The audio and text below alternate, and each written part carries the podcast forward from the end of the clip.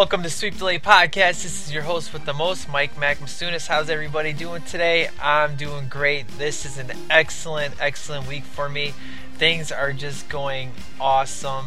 And uh, when I mean awesome, I'm just talking just life in general. Things are going good. Uh, I'm super excited with the show in regards to the next couple of episodes because this is the last of the Turtle series. And next week is going to be an awesome Christmas episode. Now, uh, when I mean awesome, I'm talking like I'm gonna be talking some Gremlins, and I'm gonna be playing some awesome killer Christmas music, and we are just gonna have one great fun time. And then after that, it's gonna be the end of the year special. So I am just super pumped in regards to upcoming episodes and so much news is going on for this week that if that's come in. So i'm just super super pumped.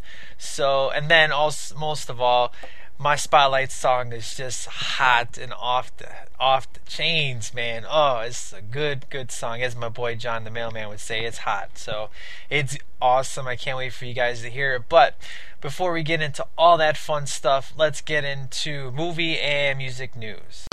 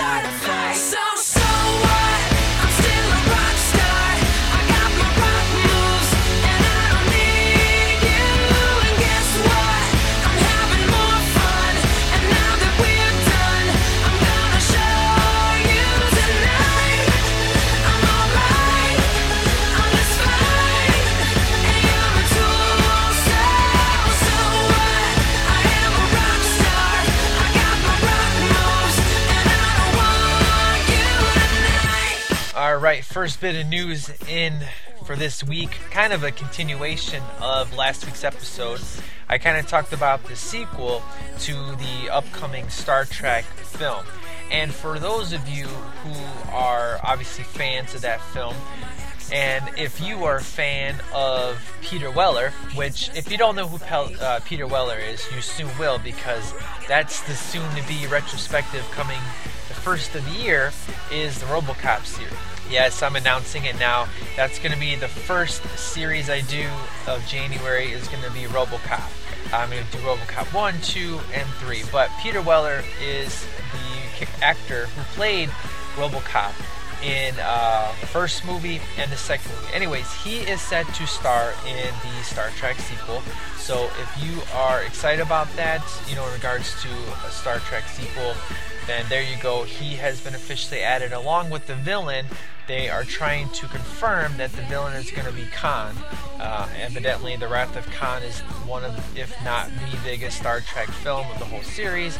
So uh, people, I guess, are going to be pretty pumped up. And uh, Benicio del Toro is not going to be playing him, though. So that, uh, just for any of you Star Trek fans out there, I wanted to give you that that little piece of news that Peter Weller is joining the cast and that Khan is going to be the villain of the movie. Now, in news that I'm not too excited about, okay, so we all know that I love Dwayne The Rock Johnson. You know, I always joke about it with my boys, Jason, Dan, Jason, and Danny, all the time. Everybody knows I love that. But I'm not too excited about one of his new movies that he's going to be doing. Okay, so we all know uh, I'm super pumped for the uh, monster movie that he's going to be doing.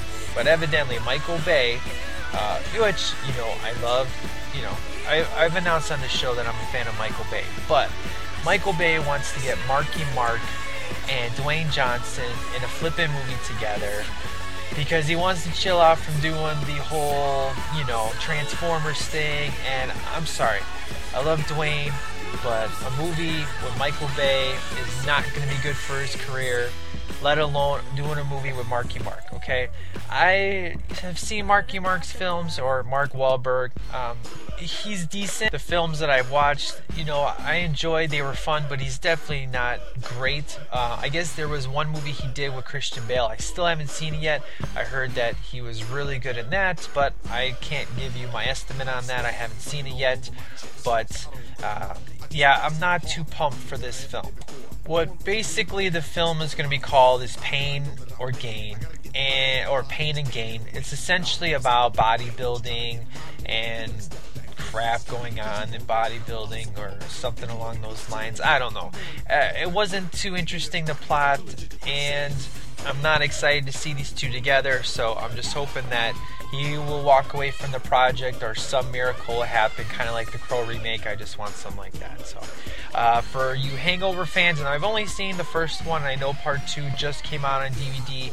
I haven't seen it yet. Uh, I, I could take it or leave it. You know, it was good, but it's not the movie everybody thinks it's cracked up to be. But Bradley Cooper did confirm that there is going to be a Hangover 3 and they are currently working on it. The plot's going to be different than the first two films.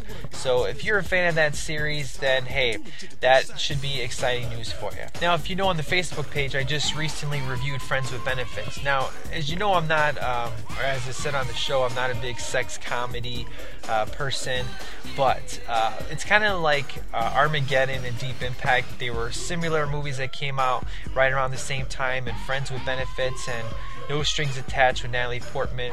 They kind of belong the same thing, but I find that Friends with Benefits is so much better. Even the critics think so. It's actually got a pretty high rating on Rotten Tomato. I actually enjoyed it. You can check out my review on the Facebook page. Uh, seeing Justin Timberlake sing some Kris Kross or rap some Kris Kross jump was hilarious. It was so funny, but uh, once you get past the little montage, which there's no, the only nudity in the film, even though you think it's a sex comedy, is just a couple butts. So, you know, if you can handle that, then that's the extent of what you get. You know, a couple side stuff, but nothing that would be too, you know, they could probably show it on TV nowadays.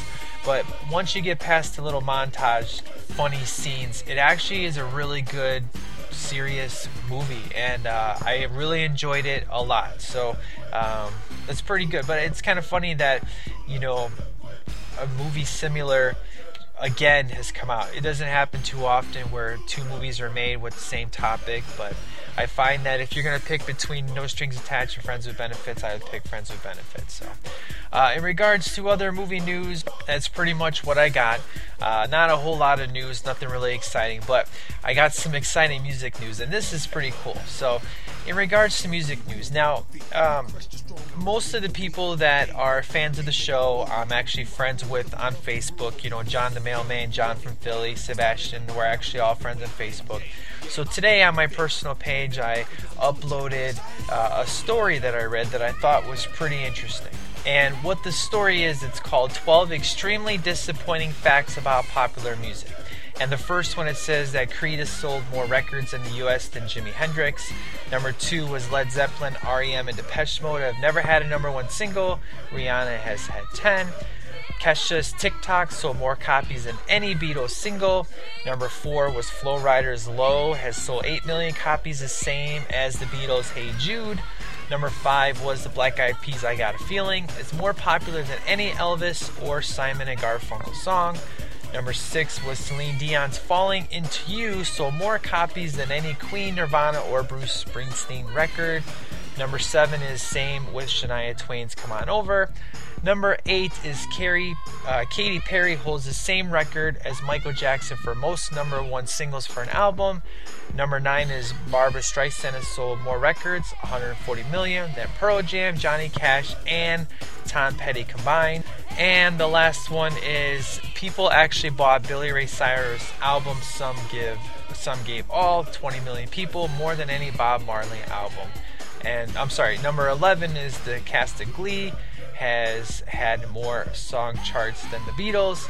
Number 12 is This Guy Exists, which is Justin Bieber. So, now, the reason why I'm bringing this up is some of the points that were made. Uh, for example, uh, you know, John from Philly, John from Philly said this is funny, but the great thing about music is it's an art. And what is popular doesn't mean it's the best music or the music we like. I'm okay with these as long as the bands and artists I continue uh, I like continue to make music. P.S. I do like Creed to always have, but guess it's popular not to like them, but I still enjoy the music. Which I commented that you know I love Creed. I'm a big fan of theirs, and uh, you know I've played their music on the show. I said Justin Bieber you know, he, he doesn't really.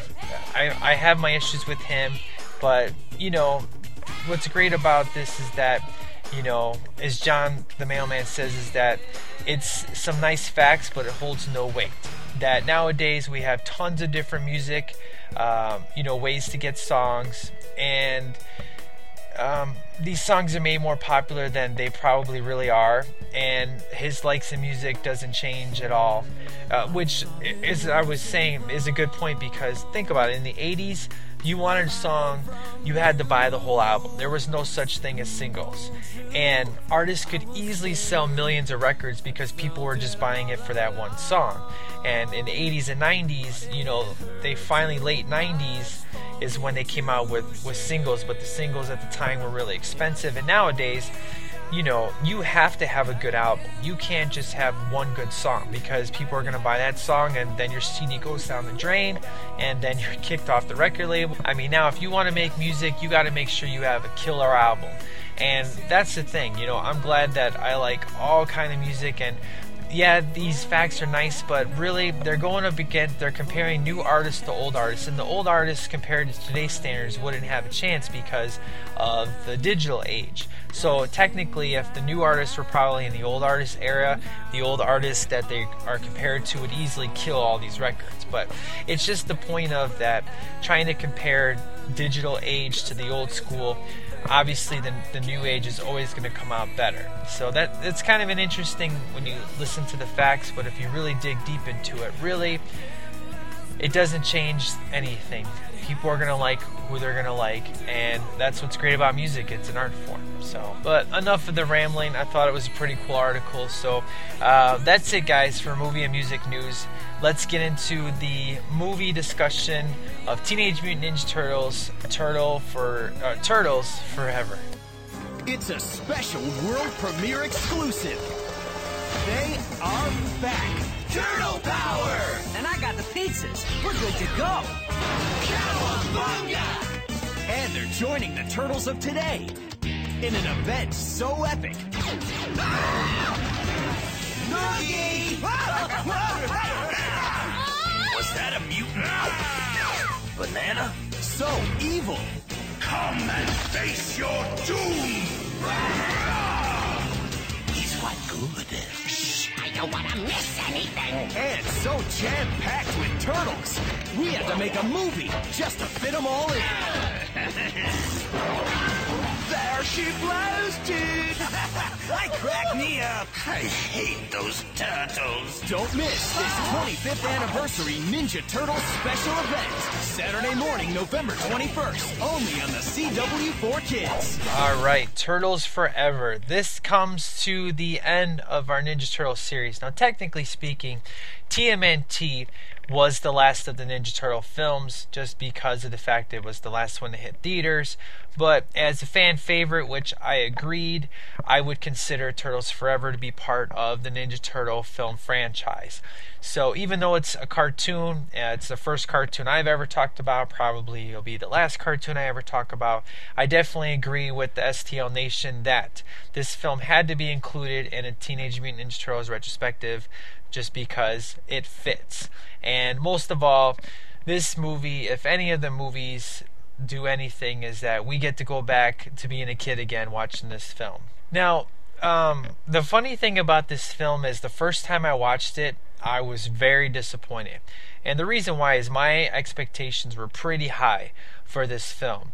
And after I watched it the first time, I was kind of disappointed. I hadn't watched it again, but then for this podcast, I rewatched it again. And this time, my problem I had with the film, because uh, what my problem was is when I watched it, I was like, okay, those voices, okay, that's not Shredder's voice. That kind of sounds like Donnie, but not really. I was really confused to if the original cartoon cast was the voices. And you would think the reason for the the whole purpose of this film is the fact of it's to celebrate the 25th anniversary of the Ninja Turtles franchise. So essentially, if you don't know, they're bringing the old school cartoon that we all know and love and the newer 2003 version and putting it together. And when I watched it and I wasn't hearing the voices that I was normally used to as a kid, I got really disappointed. My expectations immediately uh, were not met, and I had a negative response towards the film. Now, after rewatching again, knowing the fact of when I watch it, I'm not getting those voices, I had so much fun with this movie because of the fact I got rid of that uh, that problem. And I'll tell you, I have more notes written down for this film than probably all the other ones. Such a good time, and it seems that the STL Nation through the emails, which I'll obviously get into when I get there, but we all pretty much agree on the same thing that this movie was super fun. It was kind of like watching the first movie, but it was like being a kid again. So let's just talk the normal, you know, the the basic outline of the film, the the plot, and then let's get into the good stuff and the bad stuff with this film. Okay, so Turtles Forever, which is also known as Teenage Mutant Ninja Turtles, Turtles Forever, or TMNT, Turtles Forever, came out in 2009, and this was made for TV, and it was produced by 4Kids Entertainment. So that's you're probably wondering, well, was this ever released in theaters? No, it was not. It was made for TV. Now, produced in, as I said, it's celebrating the 25th anniversary. The whole purpose of doing this, um, the the film takes the 1987 guys, uh, the real family-friendly, light-hearted, campy stuff, and then takes the 2003 darker, more serious version of the Turtles, puts them together, is in like this parallel universe. And the plot basically goes as follows that it starts off where there's this battle between the purple dragons and what appears to be the Ninja Turtles. Now, um, this takes place right off the bat. This is the 2003 version of the Turtles. Um, from the beginning when the logo comes on i was pretty disappointed because the logo sucks i was hoping to get you know the one that we got in the in the films the live action films the teenage mutant ninja and then the turtles in green with it like a half circle but no we just get turtles forever. Real dumb looking. I mean it's not even the artwork of the 2003 turtles. It's just the plain old turtles forever. So i was kind of disappointed with the logo but immediately the artwork. Now the artwork that i'm referring to is your you're watching the 2003 version of the Turtles. You're not in the 1987 universe. So right away, you have to put yourself in, okay, I'm watching the newer version first. So what happens is uh, Splinter, it's, I'll tell you, this movie's kind of dark. What I mean by that is there's a couple times where the turtles actually kill people. And if you're not looking for it, you're not going to see it. But I noticed it like three times. And one thing is, is Splinter is watching this soap, the soap opera on TV, and it's talking some real weird stuff about I'm actually your sister's boyfriend or some really weird stuff. And Splinter's like, oh man, I knew it, you know. So right away, I, I was kind of caught off guard. I'm like, okay, for a kids film, the move, the, the show he's watching on TV is kind of a little you know, kind of a little out there. But anyways, it's interrupted by showing you what looks to be the turtles and Splinter's accusing them of how could you be so careless when you went out there? And they're like, well, you know, that wasn't us. It had to have been imposters. So breaking into the Purple Dragon headquarters to get to the bottom of who these mysterious doppelgangers are. Um, the versions of them are actually the ones that we know from the 1987 universe and uh, here's the thing, guys. I obviously love the 1987 universe of the Turtles. The 2003 version, I'm going to say right off the bat, I was never a fan of.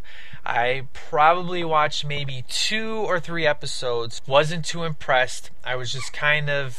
Uh, I was kind of irritated with it, and I hadn't watched it since. But I do have to say that the way that this movie is made, I really enjoyed the 2003 version of the Turtles because of the lighthearted comedic tones of the original 1987 version and the darker, more serious version of 2003 help to balance out the film. And my favorite part of the film, by far, is the end with the comic book turtles. Those guys, I could watch those guys all year long and never be tired of because they were so flippin' hilarious because they weren't meant to be hilarious. It's just the things they said and did were just so good and so funny. So when the the 2003 turtles realized that the 87 turtles are actually them but just from a different dimension, which they come to find out was this uh, dimensional portal accident, which also brought their arch enemies Shredder and Krang uh, and their battle fortress, the Technodrome, along with them. So the eight turtles head below the ground to track down the Technodrome. But their presence together only clues Shredder in the fact that there may be a version of himself in another world, and he can use this other Shredder to be his ally and take the turtles down. So the Technodrome escapes, and the turtles, who unfortunately aren't able to track it, resolve to create a portal device of their own. So that way they can travel to the 1987 universe and obtain the gear that the 87 turtles usually have to take the Technodrome down. Now, while the turtles are occupied with this task, Shredder uses the Technodrome technology to locate the you know his dimensional uh, shredder. Now um, there is this uh, alien looking thing, which I guess essentially is Shredder, the the 2003 Shredder. I don't know how he became this small little uh, Ultron but it's basically Shredder. So somehow in the cartoon, uh, they don't get into it, and I don't know the history, but Shredder got changed into this small little alien. So he's basically frozen in ice in like this ass in this um, asteroid, this ice asteroid, after the final defeat that he had with the 2003 Turtles. So um, they, his name's Ch'rell, which you know you realize will later be Shredder. He's teleported to the Technodrome but after recovering, he immediately overthrows the the other guys, which would be um, Shredder and Krang and Rocksteady and Bebop, and he actually seized control over the Technodrome with the help of his adopted daughter Karai, and um, she's been basically monitoring his movements and tracked him down to help him escape his frozen prison. So, using this, you know, the typical Dimension X, which is where Krang is from, Krang is that brain thing from the 87 version. So, using the Dimension X technology and the science, the Ultram science to create this new robotic exoskeleton for himself, that's what basically brings Shredder back. So, essentially, you get the Shredder body, but he's still inside. Kind of like Krang, he has that body, but you can see Krang on the outside. But Shredder, the you know the alien version, is actually inside the new exoskeleton of himself. The plot gets kind of technical. I mean, especially for a kids' film, but essentially, it's uh, it gets the job done. So I, if long as you can follow that, you're going to be pretty good to go for the rest of the film. So after um, Krell dispatches his right his right hand man, which his name is Hun. Uh, I guess he's like another big bad guy from the 2003 version. Uh, he hates the turtles, but he eventually gets mutated into this monstrous turtle himself. He kind of looks like the um, the Turtles 2 version, you know, um, what was it, Tokka? Uh, he looks just like that, but like really big, kind of like a mix between Killer Croc from Batman and uh, and Tokka from the Ninja Turtles 2 film. And the reason why he became um, a mutant himself is there was uh, from the 87 version, it's kind of like the mutating ooze. Well, they brought that into the 2003 universe. So he accidentally dosed himself with that, causing him, because he the last thing he touched was a turtle, is the reason why he mutated into this big, monstrous, you know, turtle himself. But he looks flipping cool, though. So, with the help of good old Bebop and Rocksteady, Hun finds and attacks the turtle's lair. But the eight turtles they complete their dimensional portal stick and escape to the 1987 version of the Turtles, which this is where I start to have real good times with the film. But unfortunately, Splinter gets captured by Hun and he's brought before the, let's just call him the new Shredder, and to basically serve as a bait, you know, the trap to get the Turtles to come back.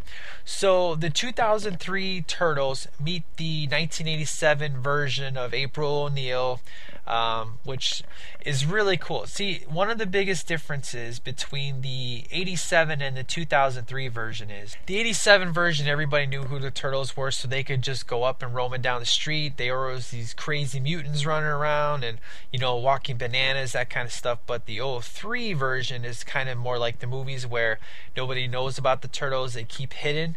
So when the 2003 version go to the 87 version and they see all the people walking around and uh, nobody cares. They're kind of in complete and utter shock, basically, which is a really nice twist. I like it a lot. So essentially, um, you're going to see the old classics. You get the party wagon, you get the turtle blimp. Uh, they do discover, though, that in their absence, that um, the new Shredder has fused the sciences of the Ultrons and Dimension X and rebuilt the Technodrome as this truly terrifying war machine. It's filled with legions of improved robotic foot soldiers and mutated purple dragons.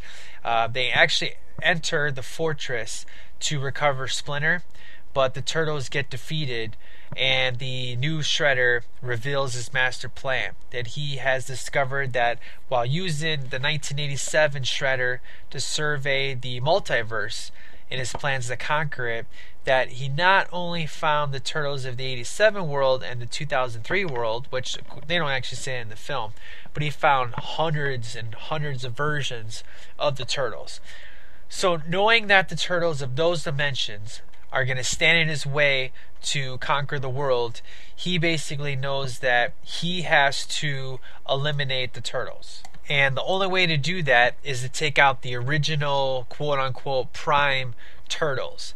And the new Shredder scans the eight turtles. Uh, they're all, it's kind of like their DNA, so to speak, where he he uses this device which kind of slowly tears them apart, which is the Technodrome. He uses this tool, which uh, it's like a big circle, and by going super, super fast, their DNA slowly starts to fade away. Uh, so essentially, they're gonna die. And um, what happens is is that uh, Shredder's daughter saves the turtles because she realizes that her dad is just mad and he's his, um, his you know, he's crazy and he's eventually going to bring the destruction of not only himself, but it's going to bring the destruction of her as well.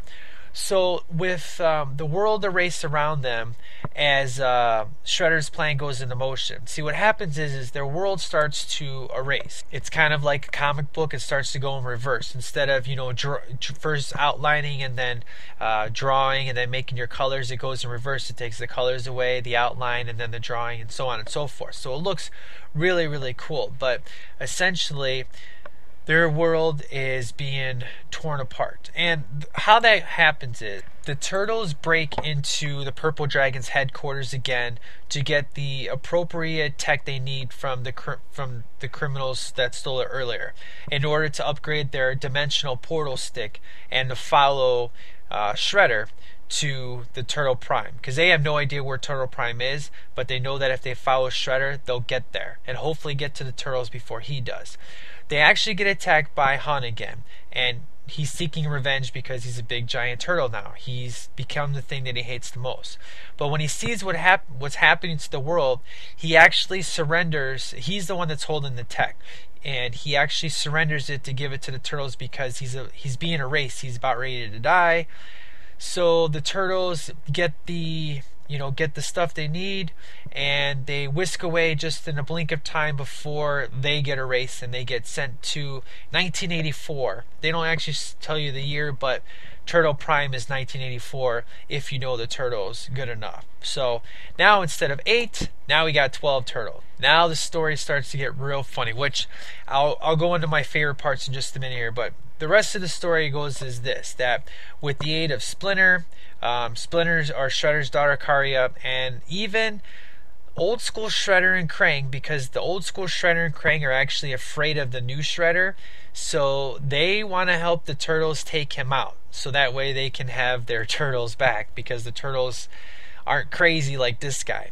So the turtles engage in the fight with the new Shredder, and he grows to this massive height using the molecular amplification technology from, Dimex, uh, from Dimension X. And he, at first, he seems like you know he the attacks that he gets that he's basically invincible. Now, the new Shredder accidentally clipped. He accidentally kind of gets in the energy beam from the Technodrome, which puts damage to his armor, so to speak. And the turtles, seeing that he got damage from that, they try to force him back into the beam. It actually gets cut off though because Rocksteady accidentally trips over the power cable and plugs it, and the new Shredder takes his opportunity to grab the 1984 turtles and start to crush them. And the world actually begins to fade just like the 2003 world did because uh, essentially 2003 turtles are gone. Goodbye, Kaplooey no more world. So the new Shredder hesitates when he notices that he too is starting to fade because his daughter actually attempted to um, tell him that what he's doing is destroying them all, including him. But the new Shredder has, um, has basically become too obsessed with revenge, decides he doesn't care, resumes the battle anyways. So the last minute, the 87 Turtles throw this explosive uh, star uh, you know, like ninja stars at Shredder, which explode and cause him to trip and drop back into the uh, the beam again. Because Rocksteady and Bebop accidentally turn it back on again, which they thought they were being good, but hey, Rocksteady and Bebop actually saved the world, so props to those guys. But because of them turning it on, it gets the beam back, uh, and it starts to. Shredder goes back to normal. The turtles are able to defeat him, and they actually get to see their realities restore themselves through the little thing that they created, Donatello. And so the 87 characters take the Technodrome and return back to their home world. And the 2003 Turtles use the portal stick to return to their world. And the 1984 Turtles, they decide to go get some pizza. So and then the movie ends with the actual creators, Peter Laird and Kevin Eastman, putting the finishing touches on the very first issue of the Teenage Mutant Ninja Turtles comic book, expressing their hope that the book is going to sell very well, and then we get the end of the film. So yeah, that I'll tell you, watching the movie is a lot funner than trying to explain it because especially for a cartoon, the plot is really crazy. I mean, I would say the plot is more ridiculous than the Teenage Mutant Ninja Turtles 3 film is. But I mean, it's a cartoon. Cartoon plots are always ridiculous and crazy, but this one though, it's like, wow, just trying to explain it, I'm like, man, is this the same story that I actually watched? But it's essentially what the story is. But the story may somewhat be complicated, especially for a cartoon, but all the good stuff that happens is what help makes the story so good. Let's see. Starting from the beginning here. Um, I like how in the beginning of the film, when the 2003 Turtles first come in contact with the uh, with the 1987 version, we immediately get some jokes where Raph is saying, "Look, they have initials like they're superheroes," and uh, you'll hear "Cool off, hothead," because the new Raph is just like the movie Raph, where he's very angry, and the old school '87 Raph is more like the fun, playful Raph. So he actually will tell the new one how he's such a hothead, which is super funny, of course. Now the turtles actually steal pizza uh, when they get they're in this pizza when they go into 2003 pizza place. Nobody knows who the turtles are, so they're not supposed to be, you know, spotted. So of course everybody freaks out. And before the cops show up, the turtles actually take the pizza and run off. So it's like, dude, the turtles just stole pizza. That never happens. I really like the new Michelangelo because the new Michelangelo fits in really well with the old turtles because every time they throw in jokes, the new Michelangelo will be like, "Don't you just love these guys?" Because we all know the old school turtles had sayings like "turtle power" and "cowabunga," and the new turtles they don't really do that. So Mikey really enjoys watching the old school turtles, how much fun they're having and fighting, and they have this uh, this running gag about doing noogies to Michelangelo, which is pretty funny. Now, one thing I noticed when I saw Krang for the first time, you know, it's been years since I seen what Krang looked like. Immediately, I thought of something that I just thought was super scary and super creepy. Doesn't Krang look like SpongeBob SquarePants? I don't know what it is, but just the way he looks and his mannerisms, I was immediately like, holy crap, it's SpongeBob. But obviously, Krang came before SpongeBob, but it's just real funny how much similarities they have. Now, when Splinter actually, uh, the 2003 Splinter is fighting with the turtles, when we start getting the first kind of mutants and stuff, when they realize that the Foot Clan is a bunch of robots, Splinter actually kills a dog, uh, which I'm like, oh my gosh the turtles are killing people. Uh, I mean, granted, I know it's a bad guy, but usually Splinter would just knock it out. But they exact they actually drop a building on the on the dog. Well, they blow it up really. I'm getting it mixed up where earlier there was a wall that dropped on uh, Hun and his men, and Hun is the only guy that lived, but all the other guys died because the turtles did something to where a wall falls on them, and you don't ever see those guys again. So I'm like, okay, right away the turtles are killing people. Then Splinter blows up a dog. I'm like, holy cow! I'm like, the turtles are killing people. This doesn't happen. Now the funniest gag that happens in this film, which I absolutely love, is Raphael breaks the fourth wall and there'll be some action scene going on and Raph looks at the camera and goes, "We shower regularly." And later on in the film, he'll say something again and Hun looks at him, looks at us and says, "Who are you talking to? There's nobody there." I absolutely find that hysterical. I was just rolling on the floor laughing. Now, when the turtles get to 87, and you see running bananas and mutants and stuff. One of the funniest lines they say, "Hey, we we have to save April. We save April at least once a day." The mutant banana was kind of funny. I felt like I was watching the Ghostbusters cartoon, but I forgot back in the old school 87 cartoon there was always crazy villains and crazy monsters and stuff like that. That show was totally off the wall. But you know what as a kid I absolutely loved it. Now, a scene that I absolutely love is when the turtles decide, you know, they're going to work together, is when each of them do each other's turtle saying. When um, the 87 version goes, Go Green Machine, and then the new guys say, It's ninja time, and then they look at each other and say, Turtle power, and then Raphael goes, Ugh, more like annoying power. So obviously, right away, the old school turtles are just laughing and joking pretty much the whole film, which it's good to see that. And as I said, the other ones are so serious that they both play off each other perfectly. All eight turtles get perfect screen time. Um, you know, that was a couple issues I had with the movies, especially TMNT, but the jokes are really good, really funny. I had a really good time with it. But one of the greatest scenes is when Shredder is showing all the different turtles, and you see the comic book version of the turtle, you see baby turtles, you see the movie version of the turtles, and then you actually see TMNT, which was pretty awesome. You got to see turtles wearing Arctic clothes, that was pretty awesome. But when we get to Turtle Prime, they are narrating because uh, it's like black and white. They all look exactly the same, and they're when they're beating up the eight turtles. There's narration going on, and you'll actually hear the turtles say, "Well, why is there narration going on?" They call it out, and I really like when the um, the Turtle Prime says, "So you were supposed to be us from another dimension." I don't get it. then Raph actually starts to rip on the old school turtles by saying, check out the initials on their belt buckles on these yahoos, you know and a couple other different lines that they say to try to tell Turtle Prime, you know, that they're not as dorky as they think they are. But essentially, uh, I just really dig the Turtle Prime just because they're they're so mean looking, and you can't tell who's who. The only way you can tell who's who is by the weapons. They all look identical. They all sound identical, but they're super mean, and the narration is funny. I just really dig the Turtle Prime. Uh, it's really good times.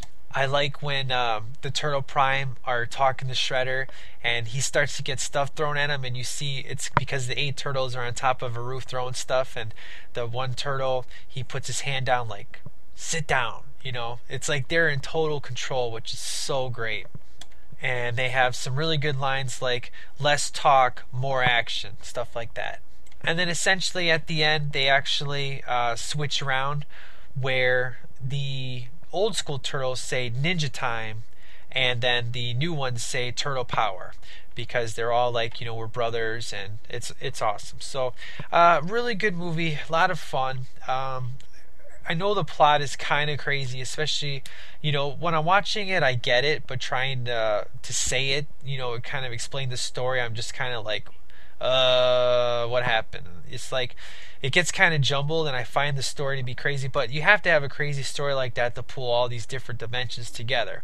But based on uh, everybody did a really good job in regards to you know screen time jokes perfect balance as i said my my huge disappointment was just the fact of the original uh, the original characters none of them were able to return and it basically had to do to union concerns see uh, 4Kids is a non-union corporation, and um, nobody was able to return. So after I realized that nobody was there and that each you know the person that was actually doing the voice of the old school person for the most part they it was some parts were hit and miss, but I think for the most part they did a, they did a pretty good job. Especially now that I knew that none of them returned, because before I was hitting my head like, okay, that sounds like Mikey, that sounds like Donnie, but that doesn't sound like Leo, or oh, that sounds like Raph. But now that I know it's none of them, I can enjoy the film better because I got that out of the way and I just watched the film for what it is. So you know, my kids love it; they absolutely laugh hysterically. Um, I definitely say that TMNT was the best way to end the Turtle franchise. Uh, Turtles Forever, you know, we're all diehard Turtles fans, which is why you know we we all watched this movie and why you know wanted me to review it. But if we're looking at the Turtle franchise itself, TMNT is technically the last one, and I think it ended the series really great. We had a strong beginning and we had a strong end with just a little hiccup in the middle. Uh, this movie, as far as a cartoon movie, really good because I've seen some pretty horrible cartoon movies, but this kept me entertained. Entertained, you know, it keeps adults entertained, it keeps kids entertained.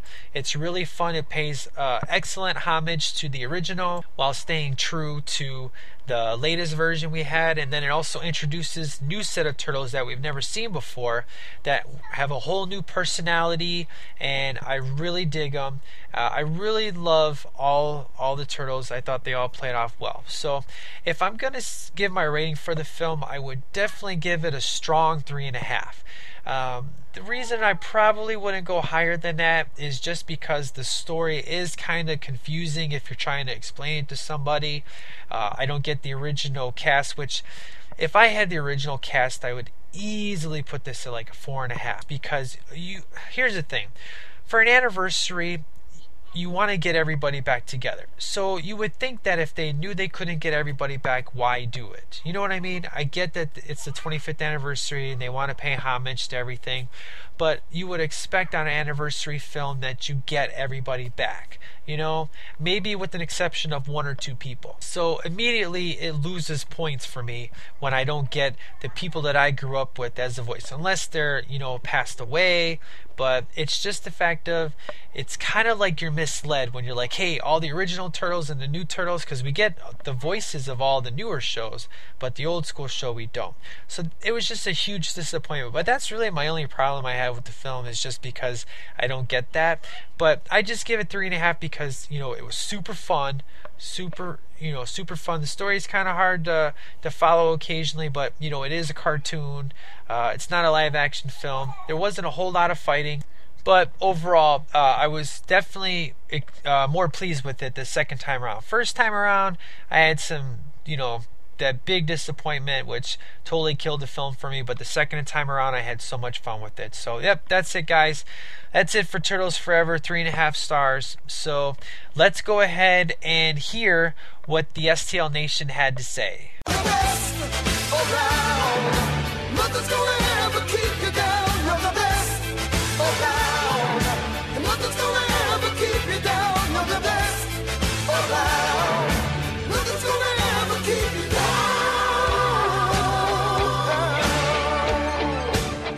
All right. Now, before I get into the emails, I just wanted to say a, a few things. Now, uh, I want to thank the uh, most recent person to like the Facebook page, Jamie.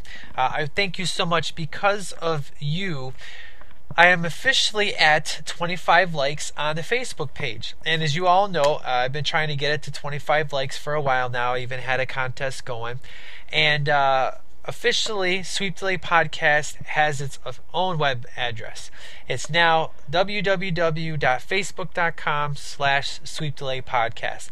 So instead of just having to type Sweep the Leg Podcast in Facebook and try to find it, just go to facebook.com slash Sweep the Leg Podcast and there you go. You'll instantly be on the page and we're ready to rock and roll. So thank you so much uh, for, for doing that. It's so great. And also, we have um, you know on the facebook page we usually have the same typical people uh, talking in the threads but elizabeth recently joined in on a conversation so really great to hear some new people on the facebook page so thank you guys so much. If you want to join the fun you guys know where it is facebook.com slash delay podcast and then if you haven't reviewed on itunes yet uh, feel free hopefully it'll be a good review. Don't want to get a bad one but hey that's how the cookie crumbles sometimes. You gotta you gotta get the constructive criticism i guess. So and uh, on twitter if you want to follow it's stl podcast. And then also this week i am recording the new podcast. And i'm not gonna go into what it's all about yet but i'll just say this. If you're a fan of this show chances are you are going to be a fan of the new podcast and um, it's going to be happening tomorrow. And you should get news on it sometime either tomorrow night or Thursday sometime in regards to some information, hopefully. And then that episode, the first episode, will come to you soon. So I am super pumped. As I said, I can't give too much information uh, information away yet, but it's going to be excellent. I'm super excited. It's going to be super fun.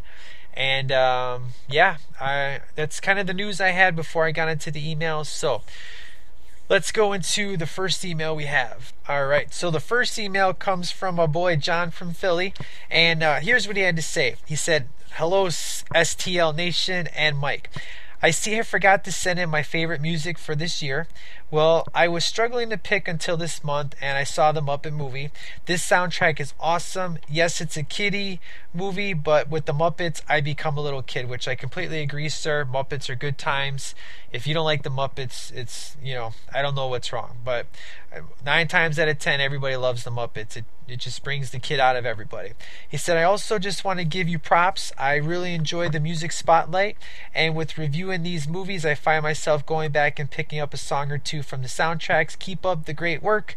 P.S. Of course, Gremlins is an ex uh, an Xmas movie. Yeah, sir, thanks so much for your comment on the music spotlight. You know, it's definitely one of my favorite parts of the show, just trying to figure out a good song that uh, can hopefully appeal to everybody, um, have it a good you know genre piece to where oh i'm not you know people will listen give it a try and uh, it's definitely a challenge but i'm super glad that you're liking it uh, I definitely enjoy it. I love doing it, and I'm super excited for the music spotlight for tonight because it is hot. It is some good stuff. But uh, John from Philly actually writes in again. But just so you know, um, I, I do want more emails in regards to the music stuff because after next week, um, next week you're going to get the Christmas episode, and then I won't be back until after Christmas, which will be on the 26th. That is going to be the end of the year uh, episode. So I want to hear your top 10 favorite songs of 2011. So start thinking about it, write your list down, get it in order. I got mine, I'm ready to go. And don't send it in yet, but right before uh, the 26th, go ahead and send that sucker in to me. All right, now our next email comes from our good friend Anthony in Hilmar, California. Anthony, this is what I'm going to say about you, sir. You know, each person definitely has their own personality when it comes to emails. You know, John the mailman, he's always got the good old considered email delivered. John from Philly always has something funny and cool to say. You, sir, I'm going to consider you the epic emailer because every time you write in, it's always super long. I really enjoy it. You always have some good things to say.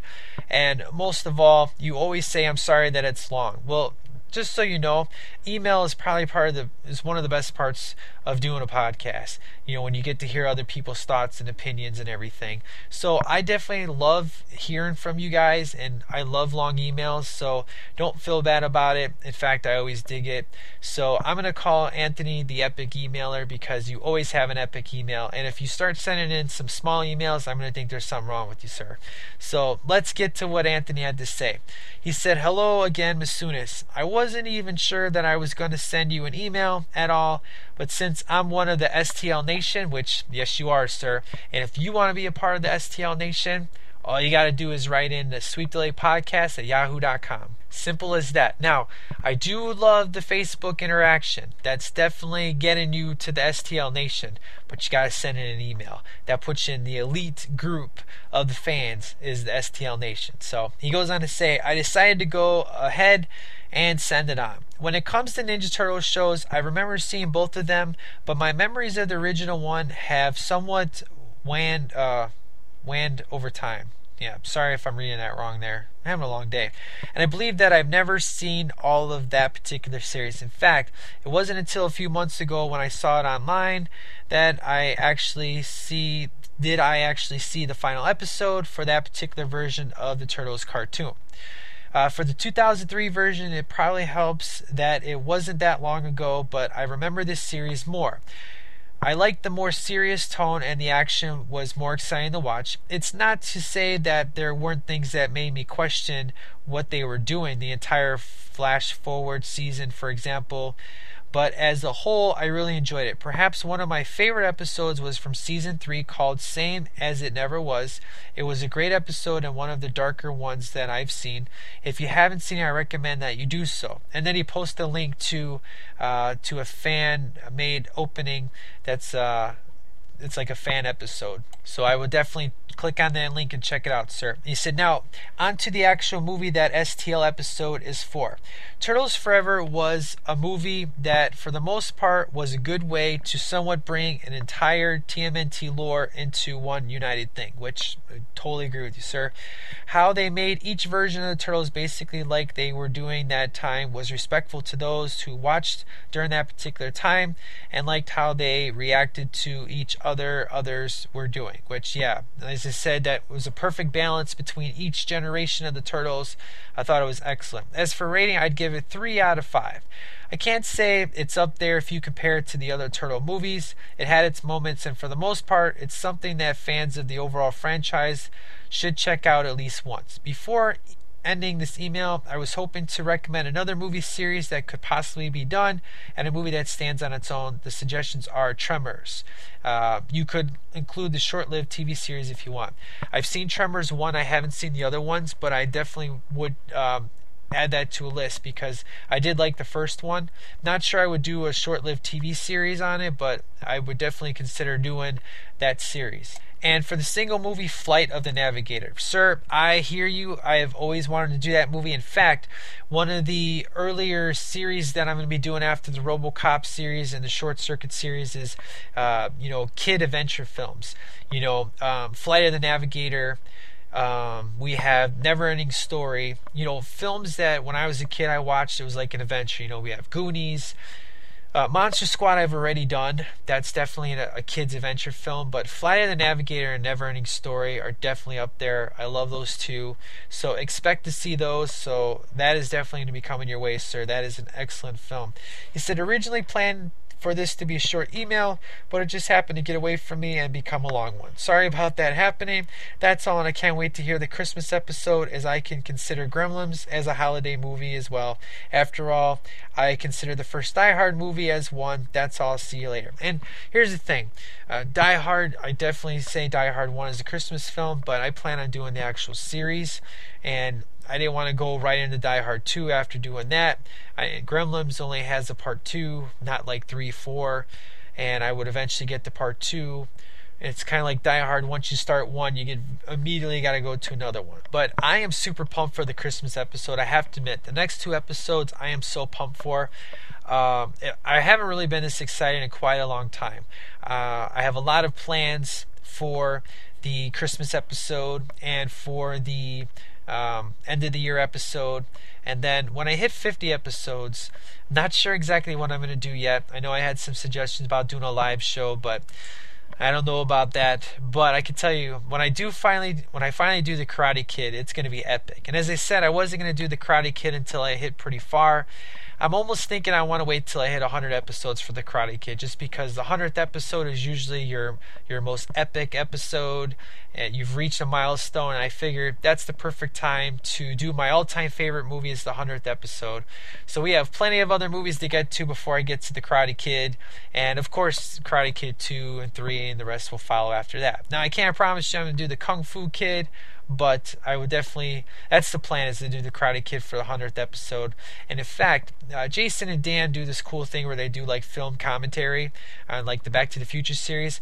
I'm kind of thinking about doing something like that because I want to throw the movie in, but I'm going to have it loud enough to where you can hear everything that I'm watching.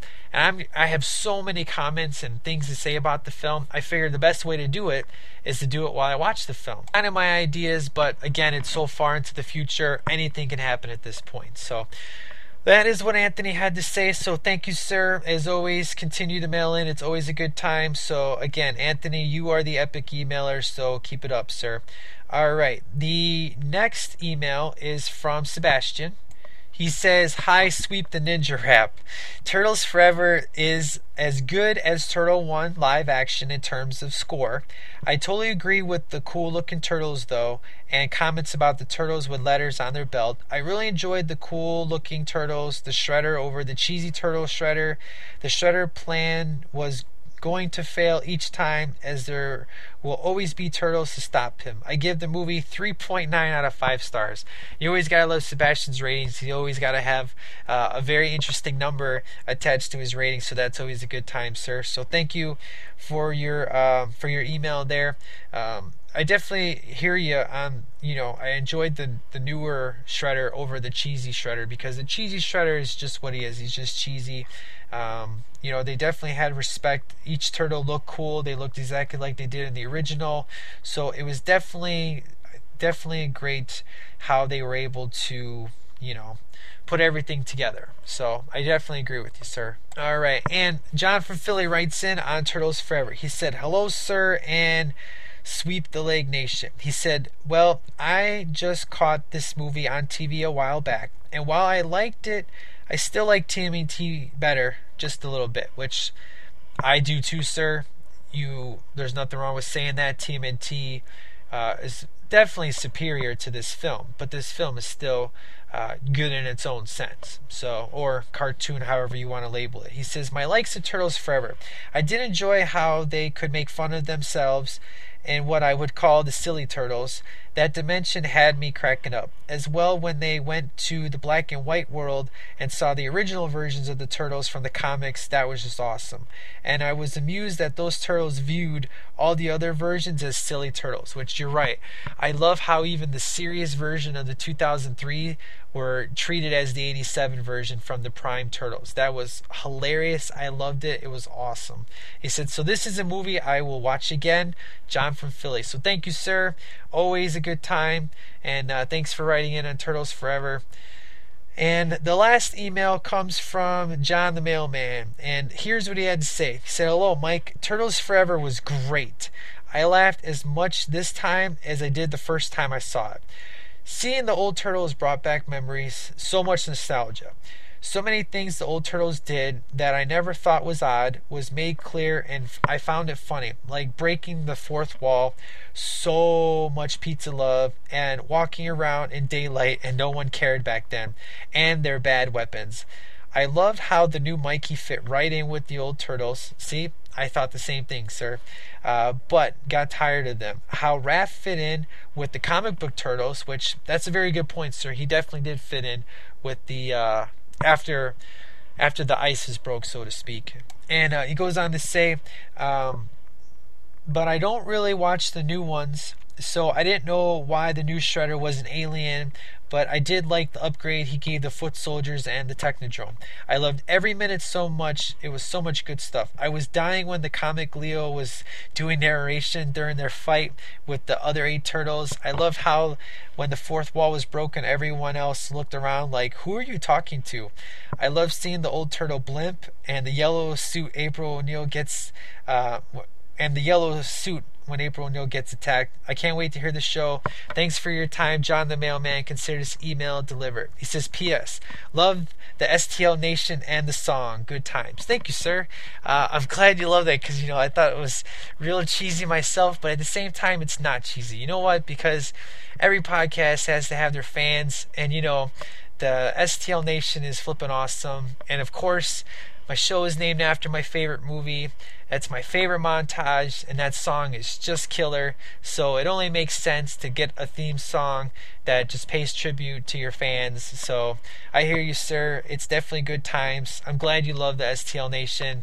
Uh, sounds like everybody else is too. It's good times. So um, if you have not wrote in yet, which obviously, you know, I have the the same guys write in all the time, it's always good times. Go ahead and send your email again to sweepthelegpodcast.com. Uh, don't forget to check out my boys, uh, Jason and Dan, over at Flicks and Show Me the Winston. Show Me the Winston is an awesome podcast. I love it a lot. It's where they basically sit down, get a beer, and just and just talk about random stuff. It's so good. Um, they're asking for emails lately. I sent in an email, so we'll see if they ever get to it. Um, Jason also does the Crossroads podcast. So if you love the greatest show on TV now, which is uh, Supernatural, make sure you check out that show. He also does uh, Film and Focus with Danny. It's a very analytical approach to film. Very good, insightful stuff. Um, excellent, excellent podcast. And then uh, the Shadowy Flight, which is always a good time. Which, of course, it's on hiatus, but it's about the greatest show on TV on yeah, the greatest show that ever came on planet Earth, which is Knight Rider, old school David Hasselhoff, and KITT. So make sure you check out my boys' podcast. And uh, then don't forget to uh, check out Stars. She is the host of the Crossroads podcast along with Jason. So that's what we got, guys. Let's go ahead and get into the music spotlight. Okay, now I was saying for the music spotlight, I'm super pumped for this. Now, as John the Mailman always says, it's hot. You know, we're gonna be like Snoop Dogg and drop it like it's hot. I know, I'm sorry, that was lame. But uh, you know, this song is definitely hot because here's the thing. My, you know, I wrote down my top ten for the show of what my favorite singles are so far the year. Uh, my top ten has been pretty consistent all year. I've had either a song drop from one spot to the other, but for the most part, I've had the same ten songs in there for a good couple of months now. And this song that I'm going to play for you has easily cracked my top five and we'll see exactly where it lands in two weeks from now. But I heard this song on uh, my local rock radio station, and I was like, man, that is good song. And I was like, but it sounds so familiar, and I just couldn't put my finger on it. And uh, it's one of those songs where it starts off with uh, kind of a slow acoustic guitar, and it has one of those choruses where when the chorus kicks in, the song starts to rock out, and you're like, it has that chorus to where you cannot get it out of your head. It's not one of those annoying songs where, okay, I hate this song so much, the chorus is in my head. It's one of those this song is so awesome because the chorus is always in my head and I can't stop singing it. That's the kind of song this is. So that's all I'm going to say. You need to listen, check it out, and tell me what you think of this song. I want to hear it on your next emails. And then on the next episode, I will tell you who is the artist and the title of the song. And if you want to know earlier, I can also tell you that as well. But I'm just going to play you this song because it's so awesome. It's called Remedy. Check it out. It is the hottest song I have ever played on Sweep the Leg Podcast so far. I love it. I hope you do too. And I will catch you guys next week for the Christmas episode. Don't forget, I am reviewing Gremlins, the good old Gizmo and Stripe film. Um, send in any Christmas stories you got, uh, your review on the film. Uh, you guys are definitely going to dig the show because I'm going to be playing some rock and Christmas music, and it's going to be some Christmas mu- music you haven't ever heard before. Uh, it's going to be awesome. We are going to have a good time. Expect that to be a long episode just because I'm going to have a lot of music breaks in there. So just expect that to be a pretty long episode, but it's not going to be boring. It's going to be good times. So that's it, guys. This is your this is your host with the most signing out. Masunis out. Here's the spotlight song. Talk to you next week.